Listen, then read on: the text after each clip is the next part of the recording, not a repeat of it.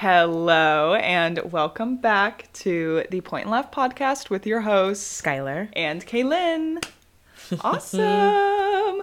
oh my God, guys, we have had the most eventful weekend. Um, we have just been nonstop watching Barbie movies. This is what Valentine's Day is about. Yes. All right. Watching Barbie movies, intoxicated with your gals. it's a wonderful time. So basically, if you recall in um I think it was it the last episode, um I have not seen Bar- or I had not seen Barbie Princess and the Pauper. Um so of course we had to we had to watch. It is so good. It's stupid good. Usually, like, okay, Barbie movies, there's always a tinge of nostalgia to it. Like, you always like, this is the greatest thing ever known to mankind. You say that kind of like as a meme. They are still Barbie movies, they are still toy commercials. They're sometimes cringy, the line mm-hmm. delivery is funny, whatever. But I'm. So I'm sure that you thought that I must have been exaggerating when I told you that Barbie Princess and the Pauper is a genuinely good movie. You're just like, haha, whatever. Mm-hmm. Barbie. I have a I have a free Friday afternoon. Why not? I converted you. It was so good. It was so good, guys. Like I really did not think it. Like, like it's it's so true. I really I was like, oh, it's, it'll be like a Barbie movie. Like it'll be nostalgic. You know, like it'll be mm-hmm. cute, whatever. It's genuinely good, and Martin Short is in it There's twists and turns, twists and turns continually. in a Barbie movie. The plot is thick in a Barbie movie. The songs are good in a Barbie movie. They did not the come to play. Sexual tension in the Barbie movie. The sexual tension can sometimes be a lot. it was like I was like squealing. Like I felt like such a like little girl. I was just like, "Oh my god, Me- And then at the end, not to like spoil, um skip ahead like 15 seconds if you, if you haven't right. if you haven't seen it. Um but at the end um what Erica. Erica, yes. Erica doesn't even end up with the guy. She's like, "No, now that I'm free, I'm going to like go adventure and see the world." And then he's like, "Okay, I'll be waiting." And I'm like, And then he does. And then they have a double wedding. Oh my god, the double wedding. I will say, would never have a double wedding. Yeah. Could it be me? Could it be but that's me, such like little girl best friend. Yeah. It's like one day we'll get married together Yeah. because you can't imagine when you're a little kid having the most special day without your best friend there Mm-hmm. also having their special day. It's such like a little kid friendship moment. It's just perfect. It's it's genuinely like so well written, and I need to see it on Broadway. If there are any Broadway you. producers, like it would be a fabulous Broadway show, and I would love it. I would be seated. Yeah, I, I would be set. I, I would simply be set. Um, yeah, and then and then last night we watched um we watched Barbie Mermaidia. Still sexual tension, but not the ones that I wanted. Yeah, yeah. It was um honestly ugh, not as good as Princess and the Pauper, but still very good. What is? Um, I know nothing. Me watching all the. Oscars. contenders for the 2022 Oscars, and I'm like, not as good as Princess and the Pauper, but Oh my god, I need to I need to log it in my Letterboxd. You're too hot for a Letterboxd, Caitlin. that's so not true. That's that's simply not true. I say having one. exactly. Only hot bitches. Well, okay, hot bitches. Don't say and- only. Yeah, I'm like hot bitches and like film bros. Like, Gremlin film bros have Letterboxd, but like when the girlies have a Letterboxd, it's, It's different. It's different. It's a different experience. Um, okay, we Skyler has disclosed to me that she purchased the TikTok viral pink sauce. I had to. I just my curiosity got the best of me. Frankly, I'm just like, it's right there. It's on the shelf. I'm at Walmart. Why not? You know, like And this is this is the I, I was very scared at first to be honest. Um but it is the shelf stable like is it FDA approved at this point? Who knows? Um, but it's like been through. It's not just a lady making it out of her house. Mm-hmm. Um, so putting it in people's mailboxes. Yeah. Go ahead and give that a smell for me. There's definitely ranch in there. We're doing a little taste test. Did we say that? I don't remember. Um, why is it so viscous? Wait, wait. It's like Pepto Bismol pink too. All right, got your tot. Okay, yeah, we have little tater tots. Oh my god. It's just gonna I feel like it's just gonna be like ranch. Do we need Hey. to cheers? Cheers.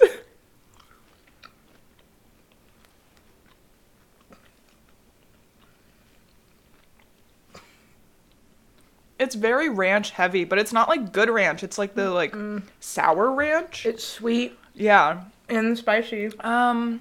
Yeah. That's that's interesting. I don't know.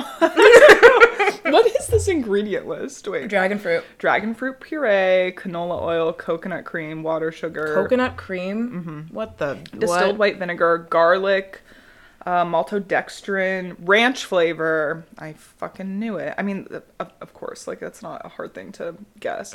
Colored with titanium dioxide, preserved with sodium benzoate. Okay. I don't know about this yeah, one. citric Chief. acid contains coconut. Um, yeah, not my favorite. Definitely not my favorite. No Chick Fil A sauce. Unfortunately, I wish. I wish there was a sauce to compete with Chick Fil A sauce. It's so fucking good. The Polynesian sauce. Ugh. Anyway, Yeah. how Anywho. how are we even supposed to? Okay. Anyway. anyway. Um. Today. Today we are discussing. Oh, I have a segue. Oh. Okay. Go ahead. So actually, when we were watching Barbie Mermaidia, one Mm-hmm. of the things that I was stressing out about. So uh, almost every Barbie movie features like female friendship in some capacity, Mm-hmm. right? But for some, the two leads in Barbie Mermaidia were not acting like the friends that they had written in any other Barbie movie. They were written to be gay, and every time they were on screen, I was like, "Come on, gay!" Mm-hmm. And then they would like have a moment I'm just like, "Oh my god, are they actually going They to be gay?" hold hands. and they're like, and they like hold eye contact, and it's like. it's enemies to lovers. It's fantastic. Oh, one-sided enemies to lovers. Barbie Barbie never has any beef with anybody. Um, and then in the end, shocker, they don't end up together. Yeah. But you know what I would have probably done? I probably would have read some Barbie Mermaidia fan fiction to ease that hole in my heart. And that's what we're talking about today. Oh my fan god, fiction. that was so good. That was so good. This is a topic very near and dear. Stupid near and dear to us. so we said way back when during the Chronic Crushes episode, we were talking about how like we were very romantic kids Mm-hmm. and we needed like media to try to, you know, fill that gap in our in our hearts. Fan fiction was the easiest method to do so. Cuz like w- what's easier? You actually going to like your local library, your school's library and reading like a full length like YA like romance novel um of at the time there were so bad Yeah. i say that like they're any good but there's more of them now BookTok has made like a ya romance renaissance mm-hmm. basically so you sit down you read a whole full-length novel which i did or you could read like snippets online and on your phone mm-hmm. so you just scroll through your phone reading Yeah, I was on my little iPod Touch mm-hmm. on Wattpad reading. so it's more accessible. Yes, than that yes. so fan totally. fiction has raised me Un- that's why i'm so normal today What um what fandoms were you a part of? Like Oh. what what what were you into? fuck this is not I was into British YouTubers. Okay, that's not that bad. That's not that bad. Okay. I, w- I read so much Dan and Phil like fan fiction. Mm-hmm. If anyone remembers like the Harries twins, I Mm. was obsessed. That was kind of my realm. I wasn't really into the like world type like like I wasn't into Harry Potter fan fiction. I wasn't into like Yeah. Star Wars. Like I, I I was just so in my like British YouTuber phase. And I'll actually get into that. Um, like why that's like preferable to a lot of like readers and how like a lot of franchises will mold themselves to be more down to earth for for easy readers.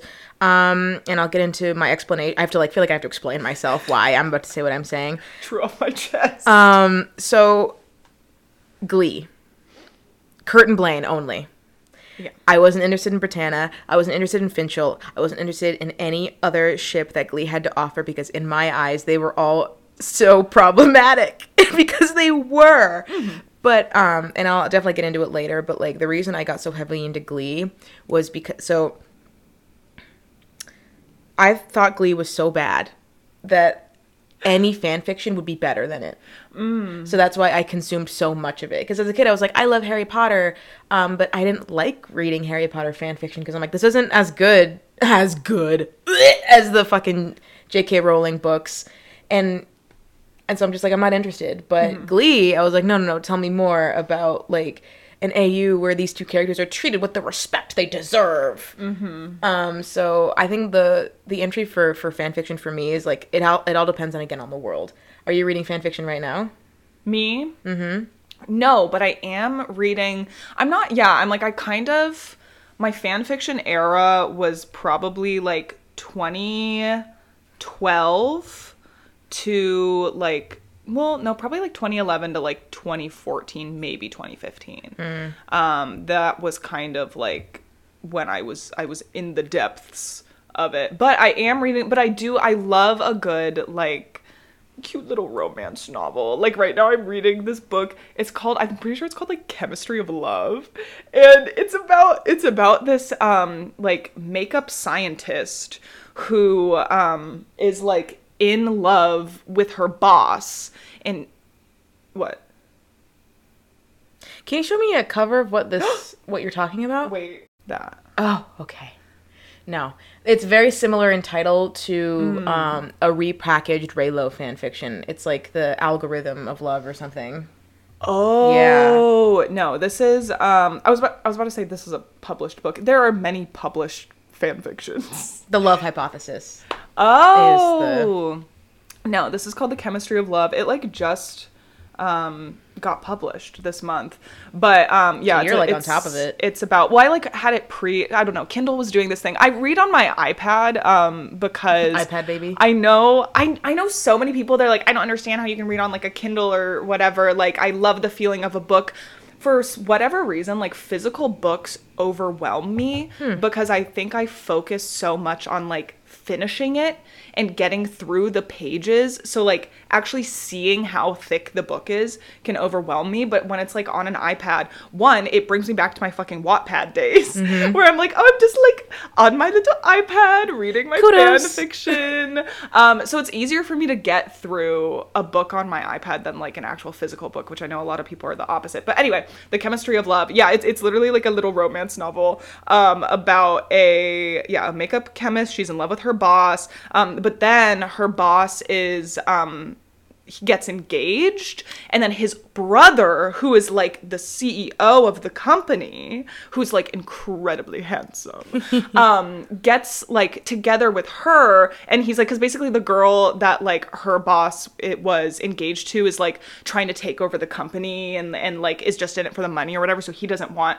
her them to get married. So he's like this is what's going to happen. My brother is so jealous of me and he wants everything I want because the girl he's going to marry is his ex What the hell? who he stole. Um, and so he's like, we're going to pretend to date. Oh my God. To make my brother jealous, God. and then he's gonna want you, and then you guys will fall in love, and then the company won't be ruined, and everything will be perfect. But of course, they're going to fall in love. We're definitely going to get into this about like fan fiction itself, like Mm-hmm. bleeding into more popular, um, like actual movies and TV shows and whatnot. But I think like Bridgerton is like the biggest example of like how fan fiction tropes like will bleed into romance novel tropes, Yeah. which will then bleed into adaptations of those romance novels. So like what you're saying, like we'll pretend to be together, but then we'll fall in love for mm-hmm. real. Oh that my was God, season we- one of Bridgerton. Season two is enemies to lovers. Season three is gonna be like I think childhood friends, like misunderstanding, communicate like miscommunication oh God. to lovers. Yeah, so Eep I am reading fan fiction right now. I'm in my fan fiction renaissance, and I'm so happy to announce because it's been a couple episodes since I've brought it up, and it's felt he- empty without it. Oh my god, what are you reading? Heartstopper. Wait, I didn't know this. I, and again, like the reason I'm so into Heartstopper fic right now is because Heartstopper is like already a slice of life story. Mm-hmm. So like slice of life stories fit in really well to like very comfy, cozy, small, bite-sized little fan fiction esque stories. So don't feel like like anything is changing. It just feels like I'm getting more Heartstopper, which is what I mm-hmm. want until mm-hmm. season two drops. For the love of Christ, Netflix, I'm on my knees. Tell us when season two is coming out. I need to like take a sick day. Like I'm I'm Yeah. not even fucking with you. Like I need to take a moment. They're gonna announce season two and I'm in like the shower. I swear to God. They're gonna drop the trailer when I'm mm-hmm. asleep. It And it's gonna be my villain origin story. I need it's so good, guys. Like it's so good you don't understand. That's why I just I want more of it. Yeah, yeah. Well, and that's like the purpose of fan fiction, right? Is Mm-hmm. to like expand upon this world um, that you enjoy, or characters that you enjoy, or like fill the gaps that you wish would have happened Mm-hmm. in the actual media. Um, so why don't we get into it? Let's Will get you into it. Uh, tell us the terminology? Yeah, so just like um well, I'm not going to assume that anyone knows everything. So let's just go into some quick terms. Um, so canon just means the, the source material. So if something is canon, that means that it's confirmed. It was in the show, movie, whatever. Like it's part of the world building flip side, non-canon is not the source material. Head canon is something that you think aligns with canon, but it, it isn't actually proven by anyone. Like you head canon that this character's like mom died because it makes sense, right? And like that's how you see the character, but like the creator hasn't come out and been like, actually, yes, their mom is dead, but that's just something that you Yeah. in your head It hasn't is been canon. confirmed or denied. Yeah. Okay. And fanon is what happens when un- everyone in one fan base has the same head canon. So like fanon is something the fan base at large accepts as canon, but isn't actually supported in the work, which I think is incredibly interesting because like if you have a fandom that's been around for a very long time, like sometimes fandom will just agree on something so long that it will then bleed into the actual piece of work itself if it's if it's enough of an insistent idea mm-hmm. that like sometimes the creators will like they're not supposed to read fan fiction. Actually it's like a really big deal that like if you work in a creative like if you work in a tv show or like a long form whatever you are like in your contract not supposed to seek out fan fiction because you're not supposed to let fan works influence the actual show itself because otherwise you, like people could get sued or like it's a, it's a big mess. But sometimes like especially like fandoms like Star Trek that have been going on for so long that like when a fandom has an idea about like what they think the like uh someone's home planet is like the next reboot in like a couple or so years the people that were involved in that fandom now might have a hand in the show. So things that are fanon for a long time will sometimes integrate themselves back into the actual show and that's the power of fandom baby. Um smut is just porn. Smut is just yeah it's explicitly written word porn sometimes called a lemon if you're like old and you still tag your things as lemon because of the good old days. And ship is just short for a relationship a couple that you like. Um yeah so it's like m- stop sinking holes in my ship. It's like stop making fun of this couple that i like. The ship wars are you know like i think so and so belongs with this person. Well i think so and so belongs in this person. And then like tumblr fights galore. But anyway, that's some quick terminology. Let's go into because uh, fan fiction is not a new problem. It's not, it's older than the internet, Yeah. guys. It's as old as like the written word. Yeah. Okay, we're gonna get into the history. Um, which we were talking earlier, we both kind of went places with this like prompt that we weren't really expecting to go. And I knew I kind of wanted to do like the history of fan fiction, but I didn't truly realize like just how much there is until I like started researching it and it's really interesting. Um so I had like two main sources that I used. Um honestly the main one was actually another podcast episode. Um it is called Talkin' Fanfic. That's the podcast and the episode is fanfiction history with the Fanfic Maverick podcast part 1. It is like two and a half hours so I only listened to like half of it. Um but lots of good information in there. And then there was also an Atlantic article um, called Fanfiction Was Just as Sexual in the 1700s as it is today. Um, and there's a quote from that that says Almost as soon as people started writing modern novels, readers began to find ways to continue the adventures of their favorite characters and share those stories with other enthusiasts. Um, so this is like not a new concept. Obviously, like the terminology of like fan fiction is is newer, um, but this is like arguably fanfic. And and also kind of while doing this research I was like okay what is the difference between like an adaptation or like deriving an idea from another piece of work and like fan fiction um so the first couple examples like they're not really fan fiction but it's kind of fun to like think about it like that. Um so in 21 100 BC, the Epic of Gilgamesh um, is like estimated to have been around then, um, which was greatly inspired by like Mesopotamian mythology. So you could kind of argue that like that was an expansion of the like mythology that was already around during that time. Um, and Dante's The Divine Comedy, like Bible fan fiction question mark? Um and then same with Paradox Par- Paradox oh my god Paradise Lost like more Bible fan fiction obviously it's not like fan fiction fan fiction but like it's inspired by the works. Yeah, same. What I was saying about like fanon being accepted into the main canon is like um, Dante's Inferno and Paradise Lost are two things that like actual religious people will cite as like religious texts, and people are like that's Bible fanfic. That is not the Bible, but it's been around the same circles as the Bible for so mm-hmm. long that some people are like when they quote something, they're like think it's from the Bible, but it's from Paradise Lost. It's like explaining hell, but it's explaining hell from like Dante's Inferno. Yes. Yeah. Yeah. Which I I like I don't know, I had never really considered like fan fiction in that context. And I was mm-hmm. like, oh wait, that's so interesting. And then did you know, I did not know this, but Romeo and Juliet is a fan fiction. Pardon? Shakespeare's Romeo and Juliet is based on a poem, The Tragical History of Romeus and Juliet by um, Arthur Brooke, which was published in 1562, and then Romeo and Juliet came out in 1597. Like it's literally fan fiction of this poem. William. I know. William Shakespeare's for the girlies.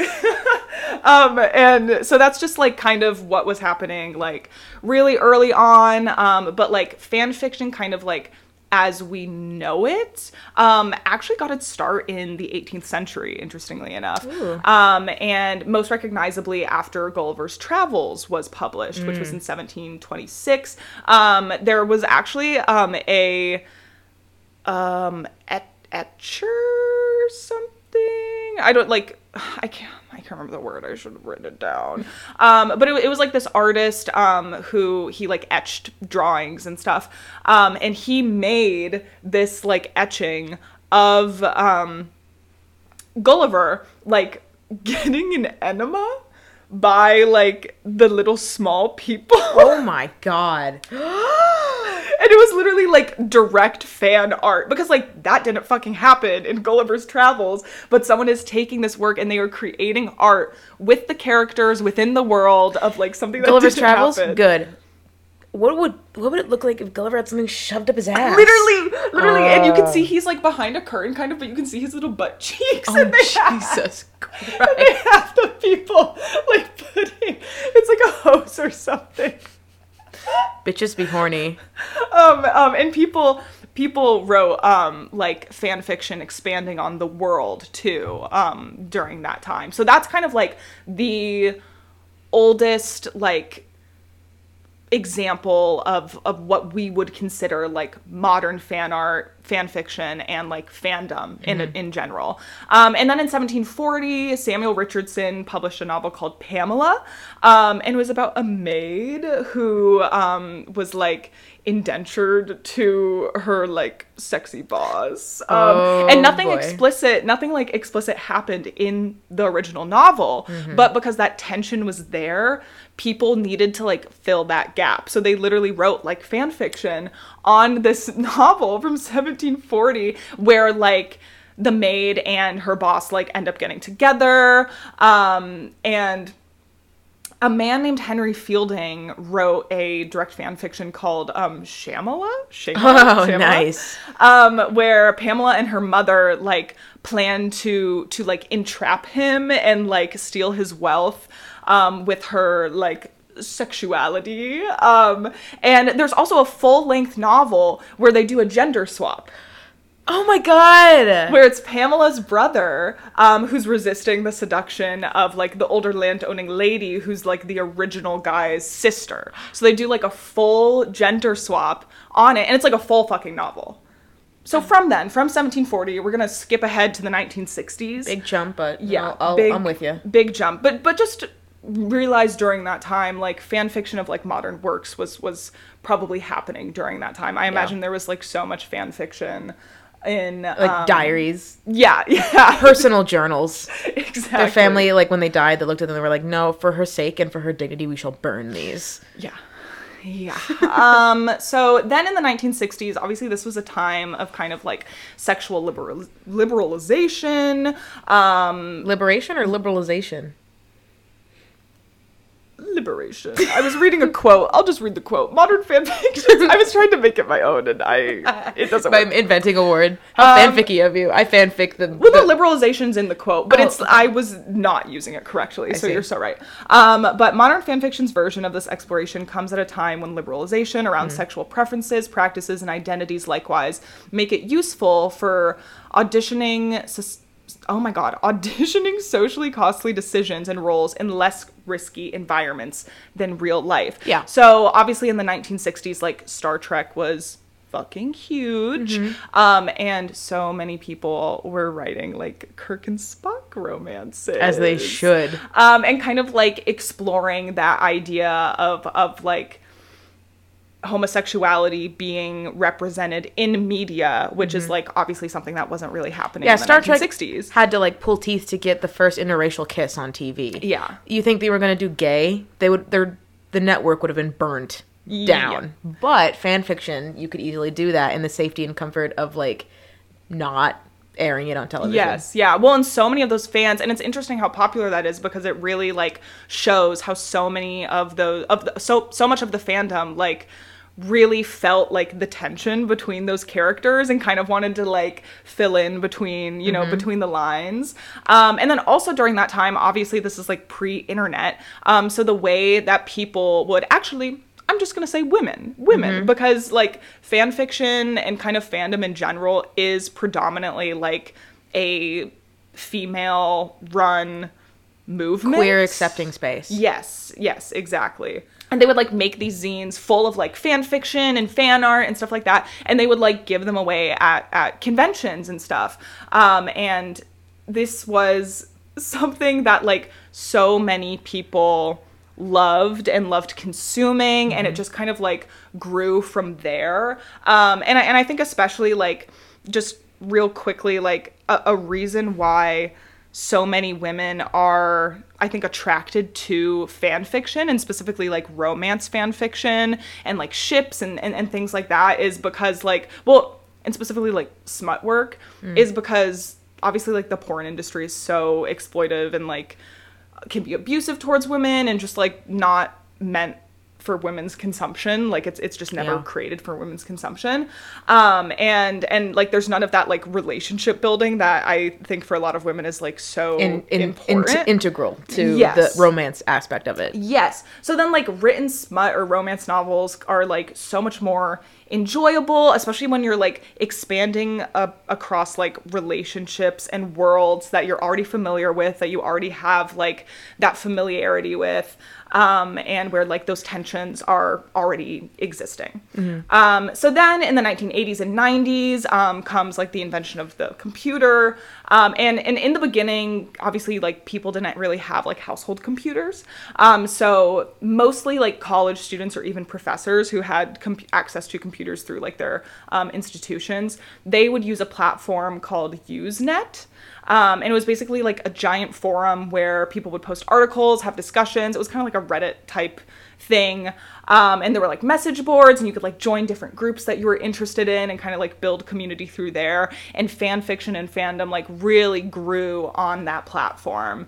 Um, and then in the late 90s and early 2000s, household computers became like much more accessible and popular. Um, and it allowed greater access to like those online communities. So in in the 90s and 2000s, like this is where fandom is becoming much more accessible to like the average person um and i think a lot of times people like don't know it's there like or at least previously like didn't really know it was there unless they were seeking it out Yeah, and then you saw like a convention and you could just like point and laugh at like how crazy these Star Wars nerds are. They're Mm-hmm. dressing up as their favorite character in public.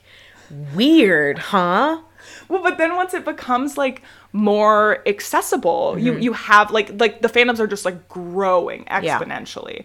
Um, so then in 1998, fanfiction.net was created, um, and this was like one of the first websites that was like dedicated to fan fiction. Um, and there were there were like certain platforms before that like lots of fan fiction like circulated on, but like obviously fanfiction.net like you're only going there for one reason. Yeah. Um, and and this was also the first like automated fanfiction site, which was huge because um, creators or fans could just like kind of post updates to their stories or like edits or whatever, and they can like upload that themselves um, in in kind of like the way that we that we would do on like social media now. Um, whereas previously, if you wanted to make an edit or you wanted to like upload a new chapter or, or you wanted to do anything, you would have to get in contact or like email the, The specific admin? yes yeah yeah the specific person who was like doing the programming of the site and then they would have to go in and like code it and all that so it was huge that this was automated because obviously like previously you would have delays of like days or weeks of getting these updates and these edits where now like creators and fans it, it's kind of like a free for all in that way. Um and and previous to this as well fan fiction sites were typically run by like a specific person or group. So like you would have sites dedicated to like um, Star Trek or to X Files or something like that, but there wasn't really a site where you could just go and find like Whatever. all any and all fan fiction. Yeah. So this was huge too because there was like a search bar where you could just kind of search what you what, like what you were looking for, and then it would like populate. Um, whereas before there would be like a menu that you could navigate to, and you Okay. couldn't actually like search exactly what you're looking for. Um, and in 2002, fanfiction.net started doing widespread bans of Mm. content. Um, they started removing all Anne Rice content. We were talking about is. this. We were talking about this before we started recording. Um, but Anne Rice, she she wrote um oh my god, the fucking vampire Interview with a vampire. Yes, interview with a vampire. Um, and she is like publicly and adamantly like against all fan fiction and like specifically fan fiction of like her work like she doesn't find it uh enjoyable at all she thinks it's like rude and, you And she thinks it's theft. yes yes And like she was not alone in this. Like the reason that I think um people hog on fanfiction.net for being like buggy and you know sometimes like out of date and sometimes I just want to like shake the young ones and just be like you weren't there. Like mm-hmm. there was a time when like you could get sued, like threatened, like a defamation suit by like a creator of your work because they're like, you do not have the rights to own any of my characters. Take this mm-hmm. down. Like you're disrespecting me and my entire cre-. and like you can tell sometimes even now. Like I go on AO3, which is like archive of our own, the triple O. Mm-hmm. Um, and sometimes like you can tell when a when an author has been through that and they're older because they'll put like I do not own the rights to any of these characters in the bot. You don't have to do that anymore because now like um fair use is like Yeah. you're transformative you're transforming the work into your own whatever it's obviously fan content at that point but you can still like some people are just so careful because they remember it was so treacherous to write and sometimes consume fan fiction because authors were like this is my work Yeah. like you're you're, You're cheapening you're cheapening my world you don't you don't get it. And it's funny that you even mentioned interview with the vampire with anne rice because they did like they rebooted interview with the vampire and it's canonically in the show the most popular gay ship on fan fiction and i'm just like anne rice you cheeky bitch we got you in the Yeah, end like yeah. she was so against the idea that like her two main people were like would be explicitly gay. And then in the show they fuck. And i'm just like hmm. And Interesting. interesting interesting um but so so fanfiction.net started doing um widespread bans of like any anne rice content or Yeah. anne rice like based content because otherwise their site would get taken down and it would ruin it for everybody Yes, and they also started doing widespread bans of explicit content. Yeah. Um, so this is kind of when the like um, citrus rating system came in um, came into effect. Do you do you kind of want to explain what that is? Yeah. So, um, you had kind of I don't know so, like it super well because this was a little bit before my time, but basically like if you wanted to include explicitly written um stuff in your work, you couldn't tag it as such, but you still couldn't like spring it on people because like it's irresponsible to tag things incorrectly, um, especially like depending on like the different ages. Um, I think you know not that it's heavily enforced or anything. Like fanfiction.net and AO3 are like, are you above 18? You just be like, Yes. but um, at the time they're just like, okay, if it's if it's smut, you have to tag it as smut. But if you tag it as smut, then it will get taken down. Yeah. So that's when the citrus rating system, like you said. So if it was smut, it was a lemon. Lemon was like the most sour, and then it kind of like went from there. Yeah. And like other I like think there was like lime and grapefruit. yeah, yeah. It was just like it, if you knew, you knew. You just kind of had to deal around like Yeah. the code words. It's kind of like how on TikTok you have to say unalive instead of died because Yeah. then TikTok will take your video down or like not or like demonetize it or something. Mm-hmm. You have to use like um essay because you can't say sexual assault. Like it's just it's the same vibe. Like you you need to use code words Mm-hmm. in order for the algorithm to not get you taken down. And yeah, so people a lot of people are like, "What is a lemon?" And I'm like, "Oh, because now we don't have to do that. Now, Yeah. like that tagging system is out of. You can just say like this is smut, this is explicit. Um, on AO3, you can separate it by like rating system. So if Mm-hmm. you want it to be explicit, mature, everyone, rated E for everyone, you can. Um, but you don't have to tag it as lemon anymore. But that Mm-hmm. was just kind of like a period of time when like um people like Smut had to go into hiding. Yes, yeah, yeah. Um, and so so during this time, because of all these bans, a lot of people moved over from fanfiction.net to LiveJournal. Yep. Um, because that was where they could like freely express themselves without getting taken down from from the site. So there was kind of a shift from um, fanfiction.net. But she was the OG. and Yes. We respect her for it. Yeah. Um, and then in 2005, Doctor Who got Oh, rebooted. dear Christ. And after the first season, David Tennant became the Yep. tenth Doctor. So he did. Um, and he was the Doctor for a couple of years. Hmm. Um, He was the longest doctor they had, Yeah. had in, at least in the modern reiteration. He did not want to give up. As comparatively, the ninth doctor, again, was only around for one season. Yeah. And so they kind of figured that it would go on kind of that way, like after one or two seasons, like the doctor would Mm-hmm. regenerate, bring forth someone else.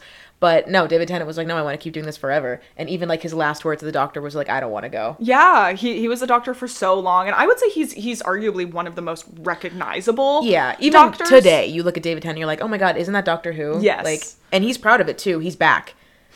He's the Doctor again. Wait, really? At least I have not been keeping up. I don't know. At know. least for the Christmas special, he is like he made a cameo Oh. um, I love to usher forth like the new, new, new, new era.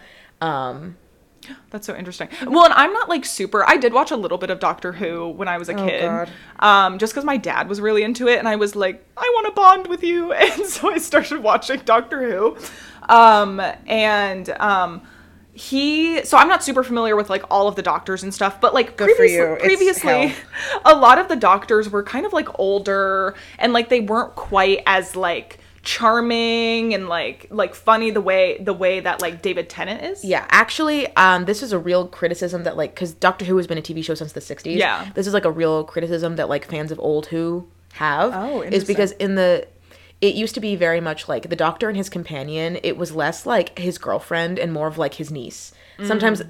it actually was his niece, or like it would be like an old man teaching you like about like the history of Britain because it's always Britain, or like an alien, but it, it would be like like quirky older man takes younger youth mm-hmm. around and like teaches them about like whatever and entertains them. And around 2005, the first companion was Rose Tyler, who I still read Rose Doctor fan fiction. Don't whatever. So starting with 2005, it was that the new Who now is a shift where every companion has some sort of romantic implication with the Doctor. So it was a sh- so like old Was fans, Rose the blonde one? Yes. Okay. She was the love interest for the ninth doctor Mm-hmm. and then she was the love interest for the 10th doctor when she had to leave they replaced him with another like woman that was in love with the david Mm-hmm. tennant it's always just been like a theme they haven't always ended up together or anything in fact like due to the nature of the show the doctor can't really end up with anyone but romance like the doctor's love life now became like a central theme Mm-hmm. with the reboot which was not even a thing so i think 2005 um the show was like written for like a fan fiction Yes. vibe in mind because then it was way more romance based than the old show had ever been. There was a shift. Yeah. there was a shift. You're like, I don't know much about Doctor Who and I'm like, Breeze. and I Well, like this was kind of one of one of the first like like he you know he's like charming and like quirky and handsome and, way like, younger and the and the com- and the companions were also like uh, like comparable in yeah. age. Um, so of course this prompted so much fucking fan fiction, and this alongside, I think it's really interesting because I think that the rise of fan fiction really truly happened in like the early 2000s to like I mean obviously fan fiction's still a thing, but like early 2000s to like 2000 like 12 or whatever was kind of like the ramping up and where it really started getting like general circulation yeah, it was Um, huge. yeah, yeah. And and and so Doctor Who was a huge part of this because it had such a huge fandom. And I think the reboot of Doctor Who with David Tennant coupled with the um like accessibility of home computers and like websites and, And, the BBC in general Yeah, yeah. as really media became global. Yes. Yes. The, all of those elements really like facilitated fan fiction becoming so widespread. Um, so then in 2006, Wattpad launched. Psychic damage. which which I was a Wattpad user. Wattpad We and- hated you. Wattpad and Tumblr were like the only sites that I got fan fiction from. Mm. Um, I honestly didn't even know about like I'm I'm such a fake. I'm sorry guys.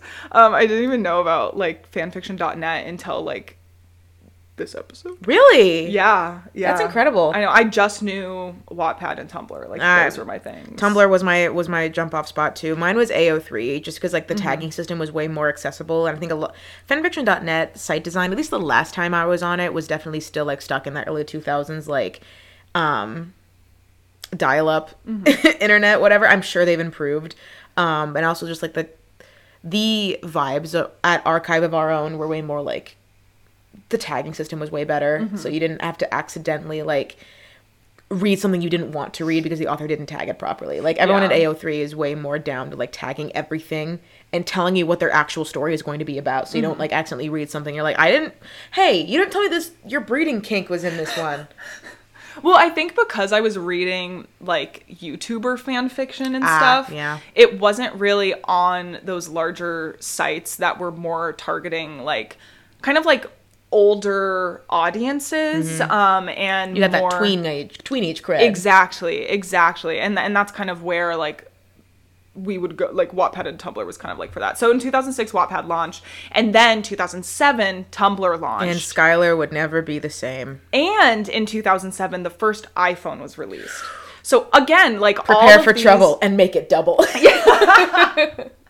All of these, all of these elements, I think, like, and and like technological advancements really worked to like push fan fiction and fandom to like where it is. And then in 2010, Sherlock aired, Oh, and Christ. in 2010, One Direction was formed. You're really just like shooting me with bullets from Yes. a gun. Like, Yes. Doctor Who, boom, Sherlock, boom, One Direction, boom, boom, Tumblr, And I'm like- to the scalp. I don't know if it was just because that was kind of the era that like I was really into fan fiction during. Um, but to me, it really feels like those moments, like the Doctor Who reboot, the iPhone release, or, or Sherlock airing, and One Direction, like those grasped such large audiences that like like it was just like such a cultural moment. You I had was to be super- there. The the thought that three fandoms were so large on Tumblr that one giant galaxy brained individual went, why can't we just combine one Mm-hmm. into a supernatural Doctor Who Sherlock fandom, Super Wholock? Yeah. And me. I thought that that was the most brilliant thing anyone had Yeah. ever done. Well, and that was so interesting too, was because you had all of these different shows and like they, they all kind of had their like fantasy elements to them or like science fiction elements to them. Um, but like all of those separate like shows being combined into one fandom and and creating content where like worlds collide um where It was the first like endgame. It was the first like, Yeah. oh my god, they're meeting. yeah and i don't i don't know i just think that's such a cool like cultural moment Yeah. where where like you have such a huge fandom of like all of these different things coming together to like create one and to create all of this content that is like incorporating elements from all of these different shows i it's just it, it's just so interesting Yeah. um um so uh, of course in 2010 i think this was really and, and probably a little bit earlier but i think 2010 you can pretty solidly say that like everyone had either a laptop or a smartphone um, during that time, making the online worlds of fandom and fan fiction accessible to like basically every household in like the U.S., Canada, U.K., um, and and like other areas, of course. So that I think all of that has kind of led us to where we are We today. Um, and of course, more more fandoms and fan fiction is like still being created. Um, but I think Obviously. like yeah, but I think like those that was really the time, the like 2000 to like 2010 was the time of like this mass growth uh, uh, occurring. Yeah.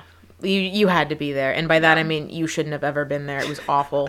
um but yeah, I kind of want to get into like fan fiction culture like as it stands right now. Um just kind of how cuz it's still it's thriving, probably more thrivey than it has been. It's getting a re- it's like big renaissance, frankly. So like fan fiction like by its very nature is gluttonous. Like we were talking about earlier, it's just like fans of whatever property they see something they would like to see more of, but the work itself is lacking, so they just take matters into their own hands.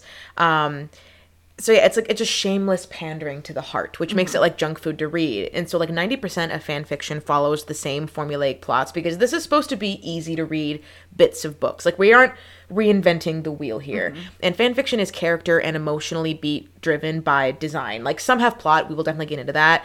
And but like remember the reason fan fiction exists is to satisfy satisfy, oh my god, I can't talk. Satisfy the needs of readers mm-hmm. looking for more from their favorite book, TV show, boy band, etc. So if someone is writing like Game of Thrones fan fiction, right, they're usually not trying to write the last book like George R. R. Martin would, you with like these big plots and political upheaval and like knee deep lore.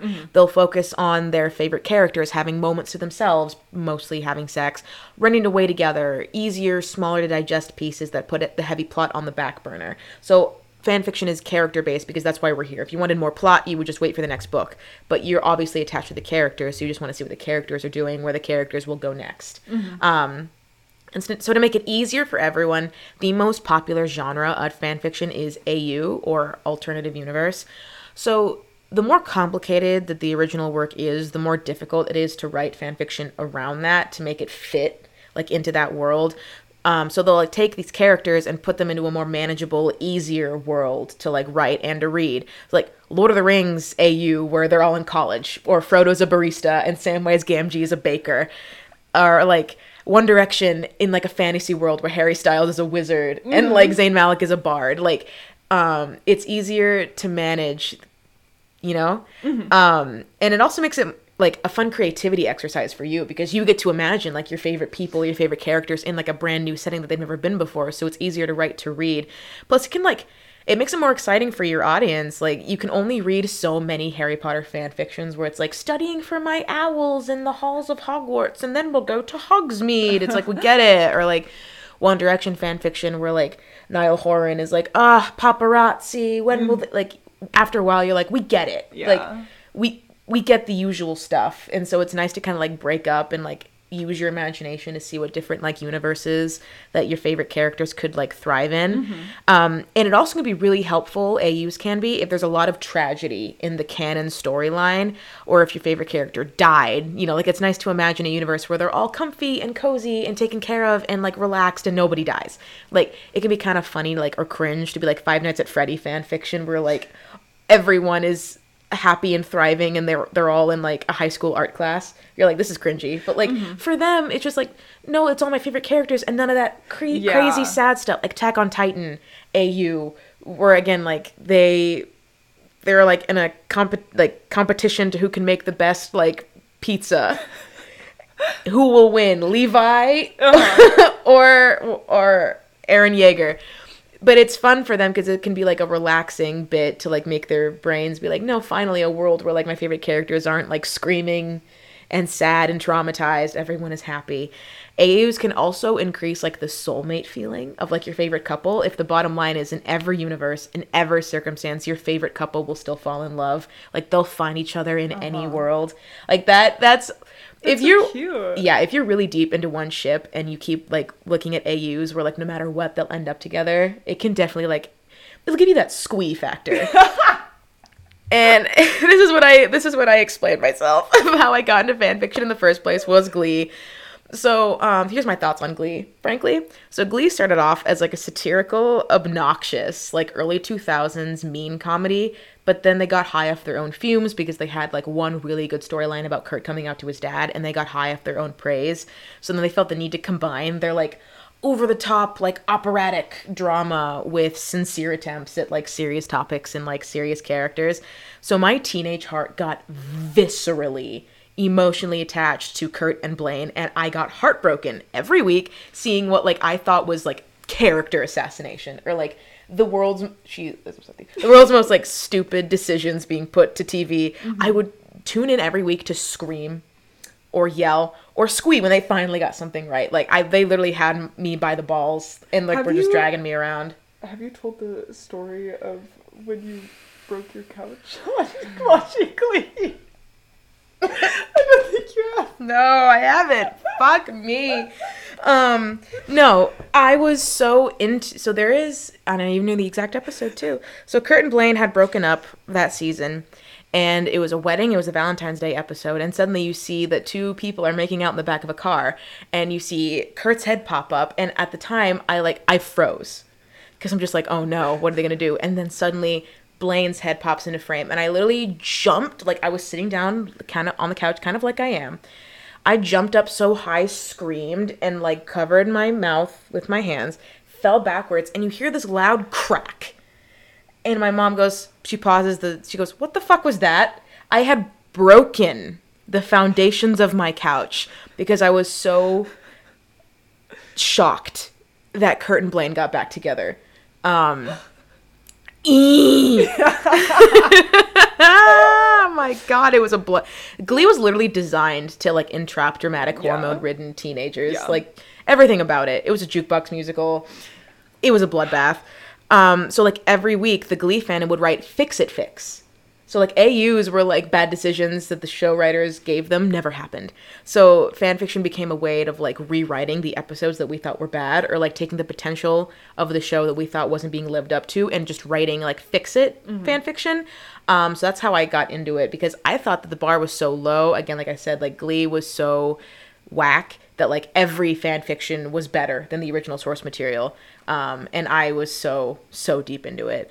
Um, so yeah, sometimes like we have all this AU, right? Sometimes um, we have emotionally attached writers sitting down, spending hours, months, sometimes years of their lives writing stories about their favorite ship or show or boy band or whatever. And it, sometimes what happens, they get so deep into it, so deep into like their own original like AU that it's essentially just totally divorced from the original source material and manifests into its own original novel. Like some people driven by the love of like their own fan base will write George R. R. Martin level plot, lore, invent an entire world for these characters to exist in, like twists and turns, mm-hmm. like keep you on the edge of your well written stuff that can be over 500,000 words long. There is a Super Smash Brothers fan fiction out there with more words than the Bible. Did you read? No. How many words do you think is in a Super Smash Brothers fan fiction? Nintendo. Give me a word count. Oh my god. I don't know. Like a hundred thousand. Seven million two hundred and ninety-six thousand five hundred and eighty-six words. It is the longest piece of literature ever recorded by man. What? Yeah. What? Could possibly happen? What? Yeah. People are insane. With love, um, and like I was gonna say, all the other ghosts is a Klaine AU where the Glee cast is superheroes. All of the Glee cast has superpowers, and they're all in New York. And it is one of the most like in-depth exploration of like superpowers, corrupting power, humanity that I have ever read in my life. And it is a Glee fan fiction where the Glee cast have superpowers. But at that point, it's just so different from where we started that like you might as well just write your own thing. yeah. And if you're an author who's written thousands of words about like a complicated AU so far removed from that source material with like already pre-established millions of readers, why don't you just change the names and publish it under a different title and with a different whatever? Okay, so famously, I feel like everyone knows this, but if you don't, Fifty Shades of Grey is quite famously a repackaged Twilight fanfiction where someone was like, "Ooh, Edward and Bella, but what if in my AU, um, Edward is like a rich CEO and Bella is just his hot new secretary, and then they fall in love with BDSM? Question mark. The BDSM is horrendously written, by the way. I do not endorse any of this, but that's what happened. It was it was different enough that she was able to change the names and repackage it. Mm-hmm. After is another Did you read after? no, but I had I didn't, but I had people that I went t- to see the movie with who did read it genuinely, and we saw it in theaters, and I had to sit there and pretend like I couldn't I couldn't make fun of it. They would get mad at me. They were genuinely fans of After. I couldn't make fun of it, Kaylynne. I paid money to see After in theaters. That's horrible. I'm so sorry. But after was a Wattpad original that turned into uh, Mm-hmm. it was a Harry actual, Styles fanfic, actual published book. It was not only the Harry Styles, it was One Direction College AU. Mm-hmm. Where instead of and the name changing, like okay, Edward to Christian, that's a good name Mm-hmm. change. Bella to Anastasia, good name change. Harry Styles to Hardin Scott is a horrific name change. Zayn to Zed, I'm gonna kill you with my bare hands. The movie, the guy that they got to play Hardin Scott is doing a Harry Styles voice impression, and they gave him Harry Styles' tattoos. Like he has a Oh butterfly. he has a butterfly tattoo on his chest. He has like like an anchor on his arm. Like he has Harry Styles' sleeve and like sleeves and like chest tattoo. They were not being subtle about what the point of this whole thing was. But Um, that was after. I so I did read after. Thoughts? I read. I only read the first one. There's like 3 There's like three of them. Um, Mm-hmm. It was like I- after after we met, after we collided. Yeah. Hap- happily like, ever one. after happily ever. I read it. Um, so I read it while it was on Wattpad. I read it pre like Damn. published book. I was too young too read. Um, so after is like it's a smut. Like, Yeah, heavy smut. fanfic. Um, and it's also like abusive relationship. Like it's Yes. not good. It like, is horrifically abusive. their relationship is not good, like in any way. And I was literally, oh my god, I had to have been 12 or 13, like reading fucking after like fan fiction. But I think because I was just like so hormonal and Mm-hmm. like, animalistic. yes, yeah, that like I would take whatever I could get. And it was like what Wattpad had like pushed because it was so popular. Yeah. And I think I was kind of like, what the fuck is up with this book that it is like this popular? Mm-hmm. And then I like started reading it and I, I couldn't stop. I couldn't put it down. But now looking back, I'm like, holy shit, why did because at the time I was like, because if you don't know, after it's very like he um Hardin Scott or whatever, um, is, Not Harry Styles. Yeah, is like this bad boy who like hates everyone. It's like a jerk, an asshole. Um, and He's got then- a tragic backstory. yeah, and he like makes this bet to take the main girl's like virginity. Such a fan fiction plot. yeah, it's like this whole thing. It's really fucking gross. Um, Keeps her like bloody underwear as proof. yeah, as proof. Yeah, it's it's really fucking gross. But then like he ends up actually caring for her, and it's very like, oh, he's so mean to everyone else, but like he's nice to me, which is just like a horrible Tessa. trope. Um, what? Her name is Tessa. Tessa. Tessa.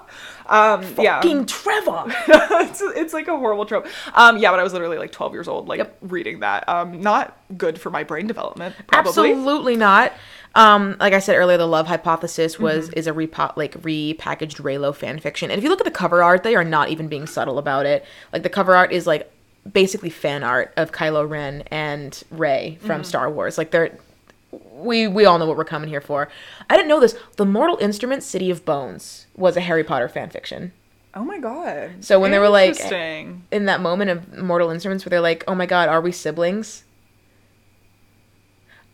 So spoilers for the Mortal Instruments City of Bones, one of the most popular ships. They pulled like an eleventh hour twist, and they just revealed that like they were siblings the whole time. Is this a movie? Did they make it into a movie? Yeah, they did, and then also a TV show. Does it have who's I'm like because I feel like I've watched this, but I feel like it's one of those shows that I only or like movies that I only watched once when it like came out. Mm-hmm. Oh my god, no, I have not seen this. Wait, what is this? So this is the movie and the TV show, yeah, Shadowhunters. But those are just like, you know, hey, I wrote fan fiction, let me rechange the names and republish it under a different name, profit. And sometimes um like just original fan fiction will will happen um where it's like a Wattpad original, Wattpad exclusive. And sometimes like that's just fan fiction of like I'm just a girl um with and here's like a story of my like sometimes Wattpad was enough where like you didn't have to have like it be based on like a pre-existing work. It could just be like a really poorly written story and it would get the same like tween age cred. So like Kissing Booth, Yeah. Wattpad original, it's three movies now and you can totally fucking tell. Um Light as a Feather, I don't know if you've seen that. That's a Wattpad original. Perfect Addiction is coming out. That was a Wattpad original. The Idea of You is an upcoming movie starring Anne Hathaway, based on a Wattpad story about a mom taking her teenage daughter to Coachella, and the mom falls in love with Harry Styles. The joke being that like at the time Harry was like famous for quote unquote dating older women. The word we use it for now is groomed, but like at the time, um, some author, some mom was like Harry Styles dates older women. I'm on it. Wait, I kind of need to see. I kind of need to see that.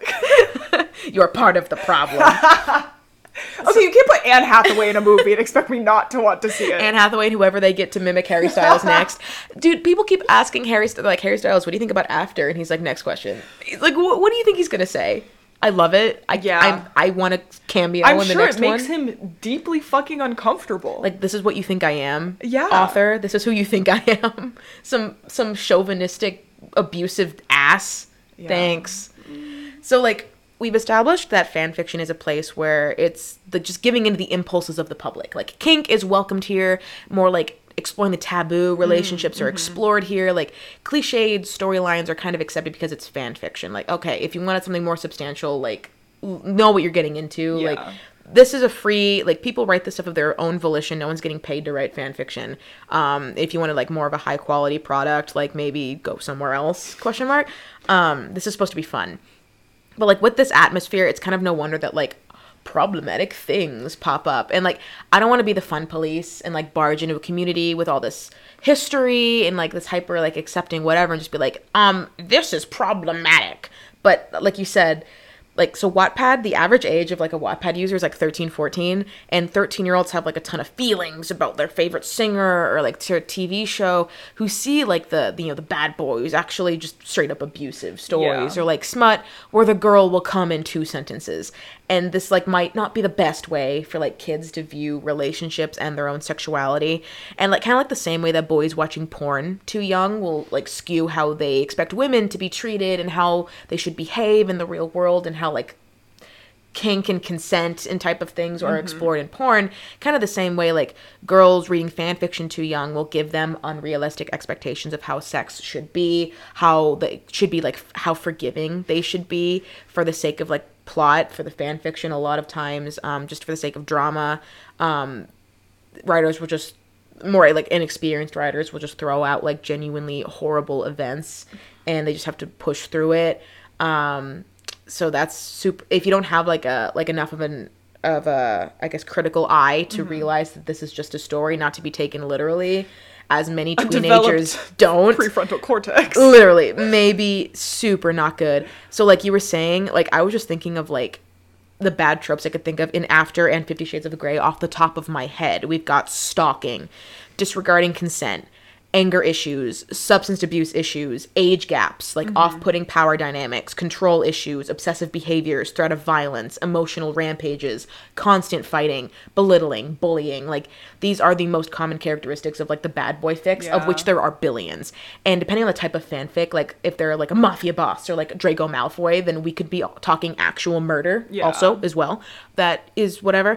And again, I'm not about to say like just because you write something bad happening that means that you're romanticizing it. Not what I'm doing, but fan fiction by its very nature is romanticizing. So, and again, if you have either a reader who doesn't know that they're romanticizing terrible things or you have an audience that doesn't know that that's what you're doing, it's just kind of like a it's a big no-no Yeah, that's kind of a recipe for disaster. these are like tropes that bleed out into like real world uh-ohs. Uh, enemies to lovers, I get it, guys. Like it can be spicy to read, but the idea of enemies to lovers, we can't expect them to be healthy. You can expect them to be fun to read. You can expect them to be interesting to read, but you cannot expect an enemies to lovers ship to be healthy. There are a couple exceptions. Like I think the She-Ra is a good exception. Um, Bridgerton season two is a good exception. Um, but usually enemies to lovers is just like, oh, so we're just gonna forgive that. Oh, the the she fixes him, bad boy fic, uh, terrible, like the relentless pursuit of like, I know you said no, but like, did you say no? Yeah, And when he said I'm no, keep you- trying. and then and then she's like, "Wow, I love your persistent nature." Aw, like relationships fixing mental illness. Oh, Another yeah. reason that like I really classic.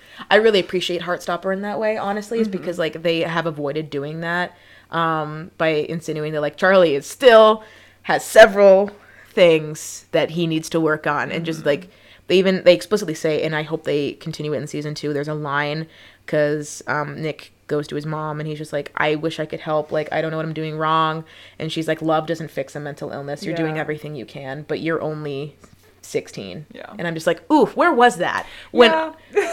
where was that in the fan fiction that I was reading when I was 14? Where, where so many about Heartstopper. I'm like, where were you when I needed you the most?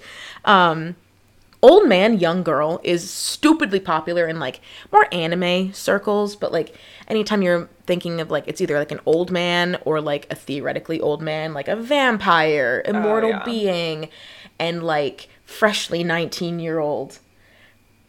Icky Yeah. um the trad wife epiphany which is just like she had dreams and ambitions and goals but then you know what actually she decided that what she really wants is to be a stay-at-home mom. And we're not like i'm not saying that like just through the fan fiction ways she falling in love and getting a kid is the wife epiphany. I'm thinking like her deciding to give up her career and to stay at home and just be a wife and and and mother. Caretaker, yeah. yeah. As like the happy ending that your like 14 year old author can think of off the top of their head. Yeah. bad news. Um step siblings it's as popular in fan fiction as it is in porn why society why ooh it's like taboo because like their parents but they're not i'm like the door It's it's so fucking gross. prison time. Uh, a lot of times, again, like if you if you're young and you need to come up with like you need conflict, but you can't think of anything. Cheating is an easy one. yeah. Um, and if you still want your people to get together, cheating forgiveness, working through cheating, um, back and forth cheating. Yeah. And and it's never resolved in like healthy communication. No, usually it's resolved in like revenge or like and then they're like, "Oh, oops." he waits outside in the rain and like promises that he'll do better, and then. Yeah. Bully ex victim is what a lot of people think enemies to lovers is. This is where like the Draco Malfoy, Hermione Granger type of things, where I'm just like, yeah, in the show or like in the movie, like this guy just made this person's life a living hell. But in fan fiction, what if that was like hot? And you're like, what if you just die uh, Yeah. instead of doing that? I'm so against Hermione. This is me taking a firm stand against Hermione. Sorry, everybody. Um, but yeah. And not to say again, like I'm just kind of thinking of like off the top of my head the different like detriments that could happen when you're like you're exposed to fa- exposed hello Exposed. exposed to fan fiction too young, eh? and like I'm not saying you should lower your standards or like settle for less because otherwise you'll be alone, but like as you've said earlier in like other episodes about this podcast that like the internet, books, movies, fan fiction with their like perfect sex scenes and like larger than life soulmate destiny books about the most thoughtful, perfect love stories ever, it can kind of make you feel like you're being left out of something that's that wonderful. Mm-hmm. Or like so if you're alone, it could definitely like ease into your head that like you're never to live a life like a love story that that's that's that perfect because it's so idealized and so like romantic and beautiful. You're like nothing can ever compete with that or if like you're in a relationship and you're just like why like why can't they ever be as perfect as they are in like the stuff that i read? It's like because the because again like i'm not, I'm saying that like lower your standards because no human being could be that great. Not saying that. But i am saying that like fan fiction will definitely instill people with like uh like standards will be like all the way up here. And then if things aren't met they will be disappointed. Same thing with like birthdays like we were talking about in the couple episodes ago where it's like if your standards are perfection that's not going to get met and a lot of fan fiction can be you know less the, the good fan fiction out there the, the, the fanfic that stick with us um, can definitely give you this idea of like that you're missing out on like a soulmate once in a lifetime story. And it's just not the case because that's fiction and it's just someone else's perfect idealized version of like romance. So um yeah that's kind of where i got where my realm took me. Um and again like we said like fan fiction is something where like an overwhelming majority of like writers and readers are women. So there is this like reaction to just refer to fan fiction as stupid. And like yeah it can be cringy formulaic mm-hmm. problematic poorly written because as is the nature of like the internet at large You're like, it could fucking suck. It could be blow. the worst piece of garbage you've ever read. it could be detrimental to society it, it could make it so we don't live a better world for our kids when we leave but fandom can produce like the most beautiful like haunting Yeah. well written incredible works of art that deserve to be respected and seen for what they are and they give that to us for free mm-hmm. like no one I'm sure Mick, I shouldn't say no one, but like no, like people don't go out and write like a Super Smash Bros. fan fiction with seven million words because like Nintendo is paying them. Yeah. In fact, I'm pretty sure Nintendo wants them to die. They did that because they cared and they just have so much passion and love for that that they pour it out into works for free. Mm-hmm. And I'm like, I have fan fiction that sticks with me that I think about often that like it was beautiful. Like I kind of want to buy all the other ghosts, the the Glee superhero. It's on hardback. I can buy it. It and its sequel, Gray. I can do it. Um but yeah, it just as bad as it is, and it is. There is an incredible like impressive history behind it and it just kind of proves that like the passion for some like you can get inspired by anything and that inspiration can take you down some like really communal spaces where you feel heard and you feel like you can explore some stuff or you feel like you can engage in the work on like a way deeper level than the original can provide for you. And some people just take that into the ultimate like win. Mm-hmm. And they they twist it and they like rename it and they publish it and they get famous off of it. Like Fifty Shades of Grey is uh, the worst thing ever, but not because it's Twilight fan fiction. Like I hate when people say that as like uh, that's the gotcha. Yeah. We're like, no, we can go on about the other ways that Fifty Shades of Grey is the worst thing on the on the fucking planet without being like, no, because it's Twilight fan fiction and fan fiction is bad. Yeah. The kissing booth is awful for several reasons, but most of them is Joey King's face, not, not because not because it directly came from Wattpad. Like Uh-huh. there, just because something's fan fiction doesn't mean that it's automatically bad. In fact, like some of the best things I've ever read just so happen to be fan fiction. My favorite book of all time, The Song of Achilles, is technically fan fiction of um like the fall of Troy and like the Odyssey. Like that that's what it is. And um with with stuff like that, like what what even is the difference between something being just an adaptation of a work or fan fiction? Yeah. Um depending on the lines can get blurred depending on how well good the quality is and yeah. Lines do be blurred. Any flute. That was Um, were you were you like a fan fiction author? Like, did you ever write any? yeah. Um, let's get into it. um, so for her birthday, my friend really wanted me to write her a Larry Stylinson fan fiction, which is Harry Styles and Louis Tomlinson. I didn't ship them, but I knew she really cared about them, and so I wrote her something for her birthday. But the problem was, I got too deep into my own AU. Th- this is what I was happening. Like I was saying, I got too deep into it because the the premise was is that Louis Tomlinson, um, his old husband died. And so then like it's just him and a baby to take care of. And like he's given up on love and but he's a teacher. And so you have like all these like little references. Like I think Ed Sheeran was a teacher and like Perrie, which was Zayn's girlfriend at the time, was also a teacher. And so he's just like, I don't know what I'm gonna do. Like and then they're just like drop her off at daycare and then Harry Styles is like the daycare teacher and like he teaches his daughter to talk and walk oh and Oh my god. and they find love He's again. parenting his child. Yeah. He's stealing the child and taking it across. and Louis' borders. heart. so I wrote that. I wrote a cross slash fic with Luna Lovegood from the Harry Potter world and the Eleventh Doctor, so Matt mm. Smith's Doctor, Oh my being each other's companions and going on adventures. Um, Matt Smith, interesting. yeah, I just thought that they were both that like whimsical. Like I, Matt Smith was not my favorite. David Tennant was my favorite, obviously. But any idea that David Tennant would get with anyone other than Rose Tyler was simply blasphemous, and I won't hear anything else today otherwise. Um, but yeah, I, I had no stake in like Matt Smith's Doctor's romantic life, and I thought that he and Luna had that like They'd be a air good- of, yeah. of loopiness. Um, all of my fics were so tragic. I could not stop writing tragedy if my life depended on it. I was so emo. Um, I think I wrote I wrote a couple Klaine fanfic. Usually I was a reader though. Yeah. I was obsessed with Glee fanfic. Occasionally, um, uh, Sherlock. Occasionally, but like people trying to write Sher like. 14 year old girls trying to write what they think Sherlock Holmes would say always fell flat to me Yeah. You could tell that That's they were- so fair. they were trying their best to just like do like a s- grown British man and just like looking up thesaurus words for like idiot. And I'm like, I don't know about that one, Chief. Yeah. You? I so again, I wasn't really a part of like the traditional fan fiction world.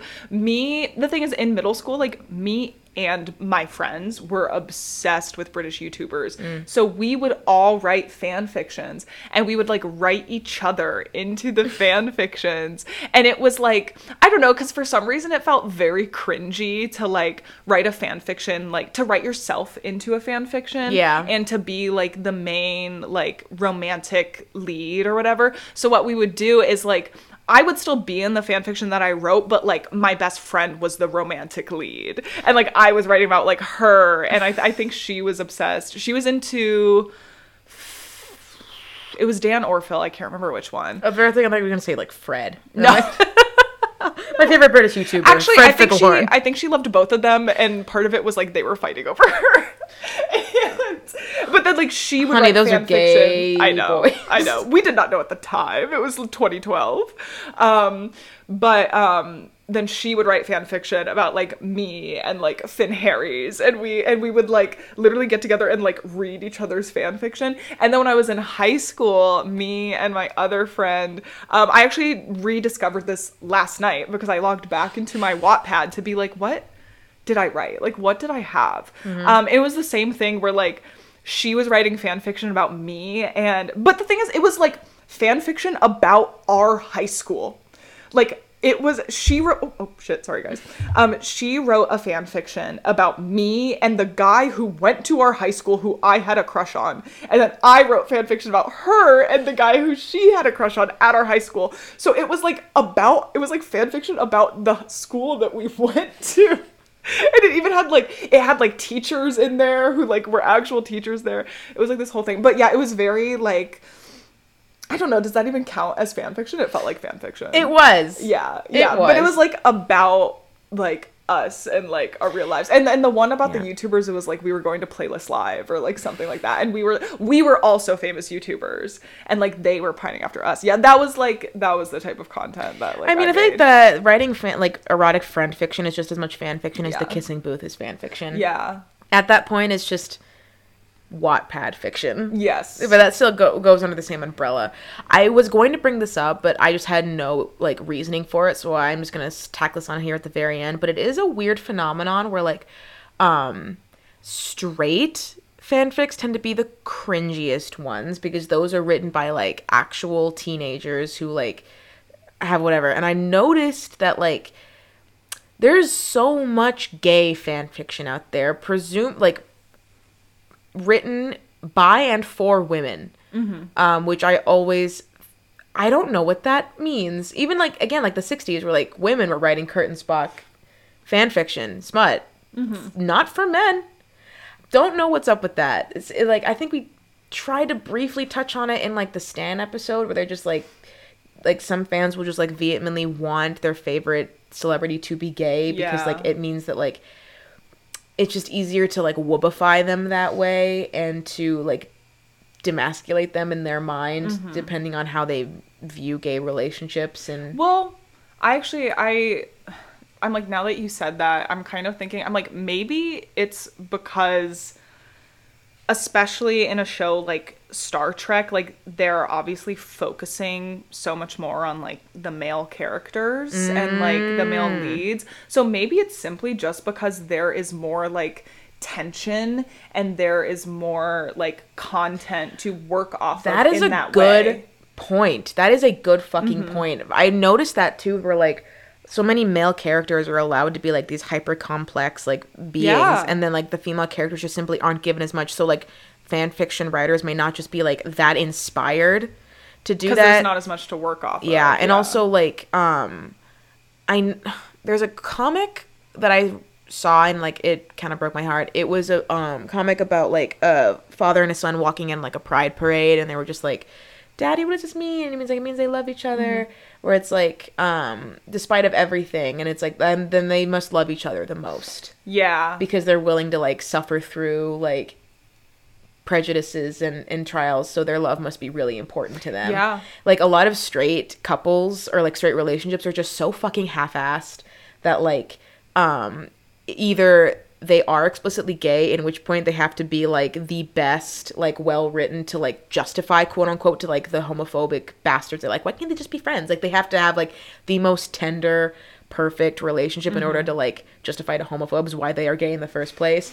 Or like um some readers will just like or like viewers will see this relationship that they think should be gay because they're so kind, but like it's only through like some sort of barrier that they're not confirmed. So like that's when they take matters in their own hands because if they were straight, they wouldn't have to write fan fiction Yes. about it. They would just Well- be on the screen. and in a way it's kind of like more romantic too because it's like they're quote unquote like not supposed to be together because Yeah. media during that time like obviously wasn't portraying that Mm-hmm. so then it's like more romantic in that way where it's like despite all of it like they still end up together and they still like love each other Mm-hmm.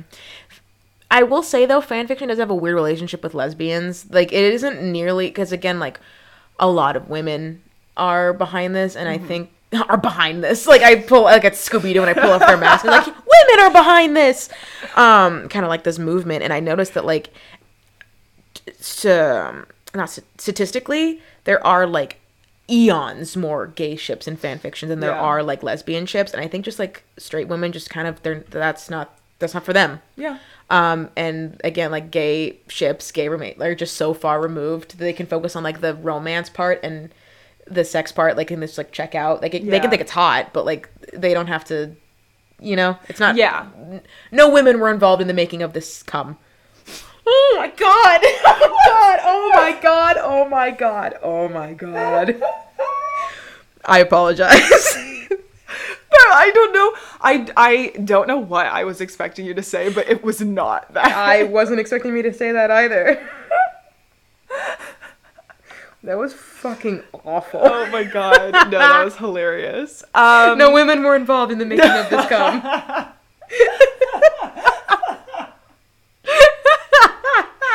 That's gonna be the episode title. Please, no. no one will know what we're talking about. oh my god. Oh my god. Um, well, I think we're gonna end it there. Yeah. Um, thank you guys so much for listening. As always, we are on YouTube, Apple Podcasts, Spotify. I think that's it. Um, Inside your walls. stop. We are in the microchip implanted in your brain. In the vaccine. In the vaccine. um yes thank you so much for listening we hope you enjoyed this was a fun episode this was a really it like didn't go where i was expecting it to go but i Near and dear to me. yeah I read really fan fiction you guys if you can like look deep inside your brain right what what tv show movie um youtubers Mm-hmm. boy bands like what do you care about deeply that you may have had merch about right and just go on ao3 and just google it and just search them up and click on the first story that you see that you think the tag because they'll tell you everything they wanted to say in the tags and see where it takes you. It's honestly very fun. Mm-hmm. And sometimes you just need like like yeah, is it good for me? Should I probably No. It's like it, it's junk food. yeah You it, it's like reality tv like Exactly. i know it is such garbage but it is such a pure form of escapism Mm-hmm. where like you can just like be enwrapped in this world and in these characters and like you know it's silly and like you know that like other people probably think it's stupid but like that's kind of what makes it fun Mm-hmm. because you're because you can just like make fun of it I think in that way. So it's like when cringy stuff or like if cringy stuff like does kind of happen, you're like, oh, my god. Do Like, not kill the part of you that is cringe. Kill the part of you that cringes. And you will be a happier person. Oh my god. I'm gonna pretend I came up with that. Such words of wisdom. Um, all right. Thank you guys. Bye. Bye.